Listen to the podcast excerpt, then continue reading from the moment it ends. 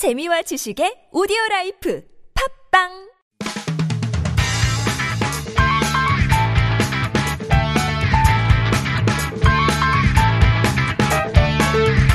앞서 미디어 브리핑에서 말씀드렸습니다만 오늘 첫 번째 광장에서는 포털 이야기를 좀 해볼까 합니다. 포털이 뉴스 유통 과정을 지배하게 된 이후로 논란은 계속되어 왔고 또 지금도 계속되고 있습니다. 대표적인 게 포털 뉴스 편집의 정파적 편향성, 불공정 문제였는데요. 오늘은 그 이야기보다는 포털이 저널리즘의 품질이나 품격에 미친 영향에 대해 이야기 나눠보겠습니다. 이봉현 한결의 저널리즘 책무실장 나오셨습니다. 어서 오십시오. 네, 안녕하세요. 예, 저희가 이봉현 실장님을 모신 이유는 특정 언론의 입장을 듣기 위해서가 아니라 연구자로서 이 문제를 깊이 고민해 오셨기 때문인데요. 그동안 학술 세미나 같은 데도 자주 나오셨고요. 일단 네이버와 다음 같은 그런 포털이 기존의 뉴스 유통 구조, 간단히 말하면 이제 종이 신문 배달이었죠. 이걸 대체하게 된 게 거의 한 20년 가까이 되지 않습니까? 이봉현 실장께서도 이제 언론사의 구성원이시니까 포털의 영향력을 누구보다도 이제 직접적으로 느끼실 텐데 포털의 뉴스 서비스가 언론계에 어떤 변화를 불러일으켰는지 좀 간단하게 정리 좀 해보고 시작하겠습니다. 예, 아무래도 가장 큰 것은 독자의 뉴스 이용 습관이 완전히 변한 것이겠죠. 어. 요즘 뭐 신문을 직접 읽거나 그다음에 방송의 본방을 사수하면서 뉴스를 읽기보다는 어, 포털에서 모아진 뉴스를 소비하는 게 이제 보통이겠는데 예. 어, 이런 걸 보여주는 이제 조사 자료가 있습니다. 그 영국 옥스포드 대학이 매년 발표하는 로이터 저널리즘 보고서를 보면 검색 엔진이나 포털 같은 데서 뉴스를 이용한다는 응답자가 올해 한 73%라고 예, 돼 있습니다. 아, 반면 그 언론사의 사이트에서 뉴스를 본다는 거는 본다는 이용자는 4%에 그쳤습니다. 이게 예.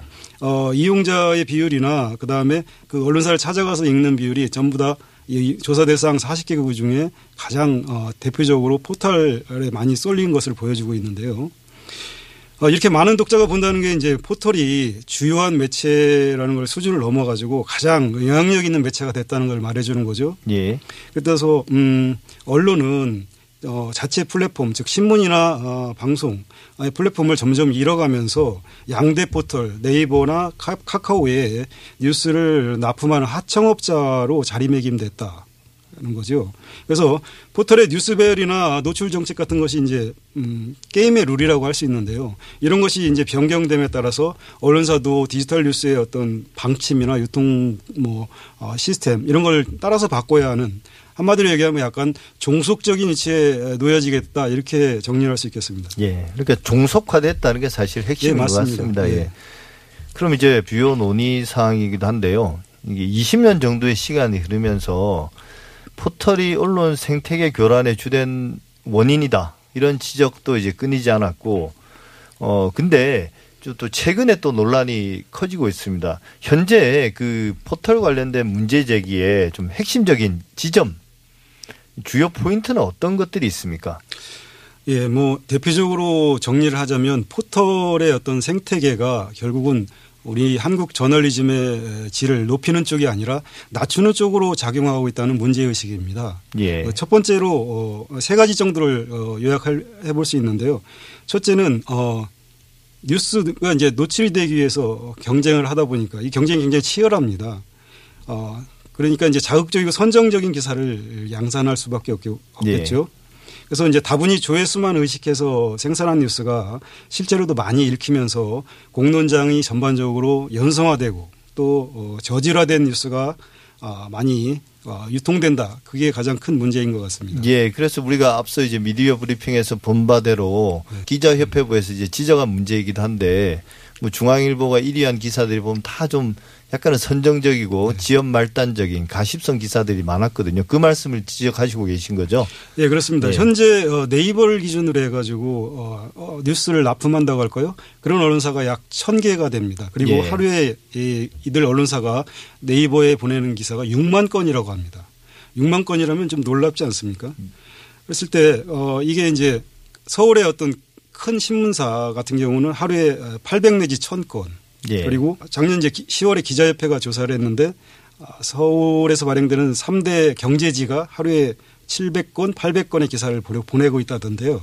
그런데 이 중에서 어, 지면에 쓴 기사 나름 이제 중요하다고 생각해서 어, 자기 종이신문에 쓴 기사는 약 20%에 불과합니다. 예. 나머지는 다 이제 거의 포털을 위해서 어, 만들어진 기사들이라는 건데요. 예. 그리고 뭐 기자들도 거기에 대해서 대단히 부담을 느끼고 또 시간에 쫓기다 보니 좀 날림 기사를 많이 쓰게 된다 그런 스스로 어 그런 이야기도 하긴 하더라고요. 그래서 어 이런 신문사에서는 아마 기자들마다 이런 기사를 한 20건 내지 30건씩 쓰는 기자들이 따로 있다고 합니다. 또 네. 일반 일선 기자들도 마찬가지로 좀 더 많은 기사를 쓰라는 압박에 어, 노출돼 있고요. 그런데 일반적으로 보면 하루에 20건 내지 30건의 기사는 어, 한 기자가 취재해서 제대로 쓸 수 있는 양이 아닙니다. 한두 건 아닙니까 예. 실제로는? 아, 실제 그렇죠. 음. 나머지는 뭐냐면 상위에 오른 검색어를 보거나 남의 그 페이스북, 유튜브 이런 걸 보고서 어, 예를 들어 그 키워드 하나를 잡아서 쓰는 날림 기사들이죠. 또 하나는 예. 자회사를 동원해서 어, 비슷한 기사를 양상하는 쌍둥이 기사, 그다음에 내용에 별 차이가 없는데 시차를 두고 비슷한 내용을 보내는 이른바 어비징 기사. 예. 그다음에 책 취재하지 않고 책상에 앉아서 만들어내는 뭐 기사들 또는 보도 자료를 그냥 어, 긁어서 붙인 그런 기사들 예. 또는 대표적으로 텔레비전 프로나 프로그램이나 드라마 예능 프로그램을 보고 쓰는 어떻게 보면은 큰 의미가 없는 그런 기사들 이런 것들이 이제 양산이 되는 겁니다. 예. 네, 그다음에 두 번째 문제는 음, 포털 입점이 마치 무슨 어 특권이나 벼슬이 되다 보니까 어렵지 않습니까? 많은 언론사 중에 들어가려고 경쟁을 하다 보니까 예. 이걸 빌미로 해가지고 어 일부 언론사의 일탈행위가 조금 심각하게 벌어지고 있습니다. 뭐냐면요. 예. 자신들이 이 뉴스가 검색어를 넣으면 노출된다는 것을 어, 무기로 해서 광고나 영업에서 어, 무리한 일을 하는 그런 언론사들이 늘고 있는데 대표적으로 기업들이 어려움을 호소하고 있습니다. 어, 예를 들어 어떤 기업이 자사의 어떤 기사를 어, 내면서 아무 하등 관계가 없는 회장 이름을 습관적으로 그 제목에다 노출을 시킨답니다. 그럴 경우 이제 기업 입장에서는 부담이 되니까 대응을 안 할 수가 없겠죠. 그럴 예. 경우는 이제 약 200만 원 또는 300만 원 정도의 광고비를 어, 지출해야 되는 그런 어, 일탈 행위라고 할까요? 그런 것들이 이제 많이 늘어나고 있고요. 예. 그러니까 그게 사실은 과거에 우리가 뭐 금전적인 갈취를 하는 거 이게 전형적인 사이비 언론의 모습이었잖아요. 네. 그게 이제 네이버 입점이 곧 영향력을 의미하니까 노출에 따른 어, 그걸 가지고 이제 그런 행태들을 다시 보이는 언론들이 많이 늘어났다 이 말씀이신 거죠? 예, 정확한 지적이십니다. 그 세 번째로는 어 포털이 스스로의 어떤 자사의 원칙이랄지 또는 자사의 아, 입장에 맞춰 가지고 어떤 뉴스 유통의 어떤 규칙을 정하다 보니까 언론사 입장에서는 기술적인 발전이랄지 독자를 위해서 좀 더 서비스할 수 있는 부분들이 어 제한이 된다고 할까요? 예. 그런 어떤 저널리즘 측, 품질의 측면에서 제약이 가해진다. 대표적으로 이런 겁니다. 외국의 에, 어, 뉴스를 읽다 보면 하이퍼링크가 많이 붙어 있어서 그 부가 정보를 따라가다 보면 많은 어 뭐 관련되는 뉴스랄지 예. 그다음에 뭐그 단어의 뜻이랄지 이런 것들을 많이 얻으면서 풍성하게 읽고 있는 그런 가능성이 있는데 우리 뉴스에는 거의 하이퍼링크가 안 붙습니다. 그 네. 이유는 포털이 하이퍼링크가 붙은 기사를 어 받지 않고 있기 때문에 그렇습니다. 하이퍼링크를 붙이면 어, 삭제한 다음에 노출이 됩니다. 그 하이퍼링크를 빙자해서 거기에 광고를 실을 우려가 있기 때문에 하이퍼링크를 받지 않는다고 하는데 하지만 어, 독자 입장에서는 하이퍼링크가 없으면 덜 완성된 기사를 받는 거고 좀 더 나은 정보를 얻을 수 있는데 그런 가능성이 어, 낮아지는 거지 않습니까? 네이버나 다음 입장에서는 그 하이퍼링크가 곧 트래픽을 뺏기는 것이기도 하니까 네, 그렇습니다. 그리고 또 하나는 어 최근에 일어난 일인데요. 어 보통 이제 기사에다가 영상을 물릴 때 어 많은 이들이 보는 유튜브 어 영상을 예. 올렸는데 어느 날 갑자기 어 유튜브를 넣으면 노출을 안 시키겠다. 예를 들어 뭐 네이버 TV 예. 또는 뭐 카카오 TV로 제작된 것을 물려야 받아주겠다라는 그런 정도의 어, 요구를 할 때 그럴 때는 아마 많은 언론사들이 그걸 거절하지 못할 겁니다. 그래서 어, 그동안 유튜브에서 많이 어, 보던 영상을 다시 포맷을 변환해서 보여- 보내야 되는 그런 예. 어, 제약도 역시 있습니다. 예, 이런 세 사실- 가지 정도를 지적할 수 있겠습니다. 예, 사실 그 방금 말씀하신 그 부분은 네이버나 다음 같은 포털에 대한 종속을 이야기할 때 네. 그런 종속을 탈피하기 위해서는 새로운 플랫폼을 개발하고 자생력을 키워야 된다라고 하는데 사실 그게 이제 막막한 이야기가 되는 게 그런 기술적인 부분들까지 네이버나 다음이 다 통제하고 있다는 거잖아요. 그렇습니다. 예. 언론사 입장에서는 그런 혼자서 그런 거대 플랫폼의 방침을 역행하기가 정말 어려운 현실입니다. 다만 받느냐 하는 그런 선택만 있는 거죠. 예. 사실 우리가 포털을 통한 뉴스 유통의 문제점을 지적하자면 또 한도 끝도 없지 않겠습니까? 당연히 이제 이 모든 문제를 일거에 해결해 줄 방안도 사실 없긴 합니다. 근데 이제 조금이라도 상황을 개선해 보려는 그 노력도 활발해지고 있는데 일단 더불어민주당이 포털 관련된 사항이 포함된 그런 신문법 개정안을 지난 16일에 발의했다고 하는데요. 뭐 대표적인 내용이 포털의 기사 배열 기준, 이제 그동안 포털이 영업 기밀이라고 어 그 명분으로 이제 계속 논란을 회피하는 수단이었죠. 그 알고리즘을 공개할 것. 그리고 이제 지역 언론의 보도를 일정 이상 담자는 그런 내용인데 어 이병헌 실장께서는 이 부분 어떻게 평가하십니까? 포털이 늘어난 영향력에 맞춰 가지고 사회적 책무를 이행해야 된다는 요구가 커지고 있습니다. 그 예. 사회적 책무를 이행하는 방법은 두 가지가 있을 텐데요. 포털이 어, 스스로 자율적인 어, 규제를 어, 만들어서 시행하는 방법이 있고 또 하나는 어, 신문법이랄지 어떤 그 법을 정비해서 제도적인 어떤 규제를 가하는 두 가지가 있을 겁니다. 예. 이번에 어, 신문법 개정이 논의되는 것은 그동안 제도적으로 법률적으로 그 포털을 규제하는 내용들이 좀 미비했기 때문에 예. 그 부분에 대해서 사회적인 요구를 좀 담아서 해보자. 금방 말씀하신 대로 알고리즘의 투명성은 포털이 가진 영향력에 비례해서 어, 점점 더 많이 요구되고 있지 않습니까? 예. 그런 것들을 그 신문법에 넣어서 그런 것들을 조금 어, 포털이 의무화해 보자. 그렇지 않고서는 포털이 현재는 영업 비밀이기 때문에 공개를 못 한다고 하고 있으니까 자율적으로 그걸 공개하라고 하지만 듣, 어, 그 이행하지 않기 때문에 아, 법으로 어, 제도화해야 되지 않냐 그런 것이 있고요. 또 하나는 어, 지방 언론들이 굉장히 많은데 지방 어, 여론 형성이랄지 지방 풀뿌리 민주주의에 큰 기여를 하지만 현재 포털에서 지방 언론이 차지하는 비중은 굉장히 미미합니다. 예. 그래서 이런 것들을 어, 자율적으로 어, 늘려라. 하지만 그 진척 속도가 굉장히 음, 낮죠. 느- 느리죠. 그러니까 어, 법에 규정을 해가지고 어, 지방 언론의 진흥, 지방 언론의 어, 육성을 위해서 포털이 일정 정도 역할을 해야 된다는 그런 내용을 그 법에 넣은 걸로 생각합니다. 예. 그래서 이런 규제들 어, 있어야 되고 또 하나 그에 못지않게 포털 스스로 어, 어, 자율적으로 책무를 이행하는 것도 또한 어, 굉장히 중요하다고 생각합니다. 예, 그러면 그 포털이 스스로 물론 이제 다양한 압력이나 문제 제기를 통해서 이제 변화하는 것이긴 하지만 법에 의해서 강제되는 것이 아니라 스스로 이제 변화한다면 여러 가지 방안들을 우리가 생각해 볼 수 있지 않겠습니까?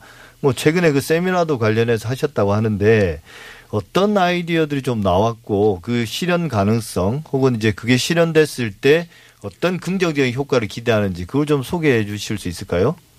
예, 그 모두의 그 많은 뉴스가 노출되기 위한 경쟁을 하다 보니까 점점 더 어, 바닥을 향해서 어, 내려간다고 할까요? 예. 바닥을 향한 경쟁을 하는 그런 문제들이 있었습니다. 그래서 어 최근에 그 네이버가 아, 랭킹 뉴스라는 그런 서비스를 폐지를 했습니다. 예. 뭐냐면 많이 본 기사의 순위를 매겨 가지고 노출을 했는데 그걸 보고 많은 사람들이 또 들어가니까 예, 쏠림 현상이 있죠. 그렇죠. 예. 랭킹 뉴스가 또 다른 랭킹 뉴스를 만들어내는 그런 현상 또 거기에 노출되기 위해서 어, 비슷한 기사를 양산하는 그런 문- 부작용이 있었습니다. 그래서 이 랭킹 뉴스를 폐지하고 언론사별로 이제 많은 뉴스, 많이 본 뉴스를 제공하는 쪽으로 서비스를 바꿨습니다. 그런 이런 노력이 조금이나마 그동안 제기됐던 포털의 문제를 해소하는 그런 노력으로서 나름 뭐 장려해야 된다. 예. 잘했다고 얘기를 해 줄 수 있겠죠. 물론 이제 결과는 좀 더 봐야 되겠지만 또 하나는 같은 맥락에서 어, 공적 뉴스 할당제라는 그런 아이디어가 나왔습니다. 예. 그 얘기는 뭐냐면 어, 예를 들어 공을 들여서 언론사가 만드는 뉴스 또는 탐사 보도 또는 뭐 기술적인 요소를 많이 넣어서 만든 interactive 뉴스 같은 거 또는 어, 기자상을 수상한 좋은 뉴스들 예. 이런 것들 그냥 놔두면 노출이 안 되지 않습니까? 그렇죠. 그러니까 이걸 의식적으로 어, 꺼집어내서 어, 모바일 기사 상단에 노출하는 그런 노력들 예. 그런 아이디어인데요. 공적 뉴스 할당제. 또 하나는 음, 포털에 전송하는 뉴스의 언론사별 총량을 좀 제한하자 그런 아이디어입니다. 현재는 이제 언론사가 포털에 보내는 뉴스의 제한이 없습니다. 무제한입니다. 예. 많이 보낼수록 많이 노출되기 때문에 재수 있으면 많이 보내는 그런 경쟁이 벌어지고 예, 있는데 그리고 계속 이제 바꿔야 그 예, 예. 신규 트래픽이 만들어지는 거죠. 그걸 일간 시- 신문 기준 한 30건 내지 50건으로 좀 줄여보자. 예. 왜 30건 내지 50건이냐면요. 기자 수가 한 250명 정도 되는 중앙 언론사에서 하루에 나오는 정상적으로 나오는 뉴스가 150건 정도를 잡고 있습니다. 예. 그 중에서 이제 보도 자료를 뭐 쓴 거랄지 그냥 일상적으로 쓰는 뉴스를 빼고 언론사가 이게 이제 우리의 대표 상품이라고 할 수 있는 게 50개 안쪽입니다. 예. 그러니까 이제 30건 내지 50건 정도만 노출을 시켜보자, 예. 보내보자라는 거고요. 그렇게 되면 밀어내기 전략이 이 쓸모가 없어집니다. 왜냐하면 어, 쓸모없는 뉴스를 밀어내면 기자들이 애써 취재한 그 공들인 뉴스를 못 내보내니까 그렇죠. 될수 있으면 좋은 뉴스를 내보내려는 그런 쪽으로 전략이 수정이 돼야 되겠죠. 그래서 좀 더 나은 쪽으로 음, 저널리즘의 방향을 품질을 높이는 쪽으로 언론사 쪽에 인센티브가 작용하지 않겠느냐 하는 그런 아이디어입니다. 예, 그 두 아이디어 자체도 저는 전적으로 공감할 만한 것 같습니다. 어떤 식으로 좀 실현이 됐으면 좋을 것 같고요. 어, 사실 그 포털은 현행법상 언론이 아닌데요. 하지만 실제 하는 일, 즉 뉴스를 편집해서 제공한다는 점에서는 언론과 별반 다를 바가 없지 않겠습니까?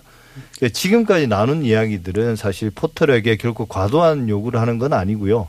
포털이 져야 할 그런 최소한의 사회적 책무를 말한 것에 지나지 않습니다. 네, 지금까지 이봉현 한결의 저널리즘 책무실장이었습니다. 오늘 말씀 잘 들었습니다. 감사합니다.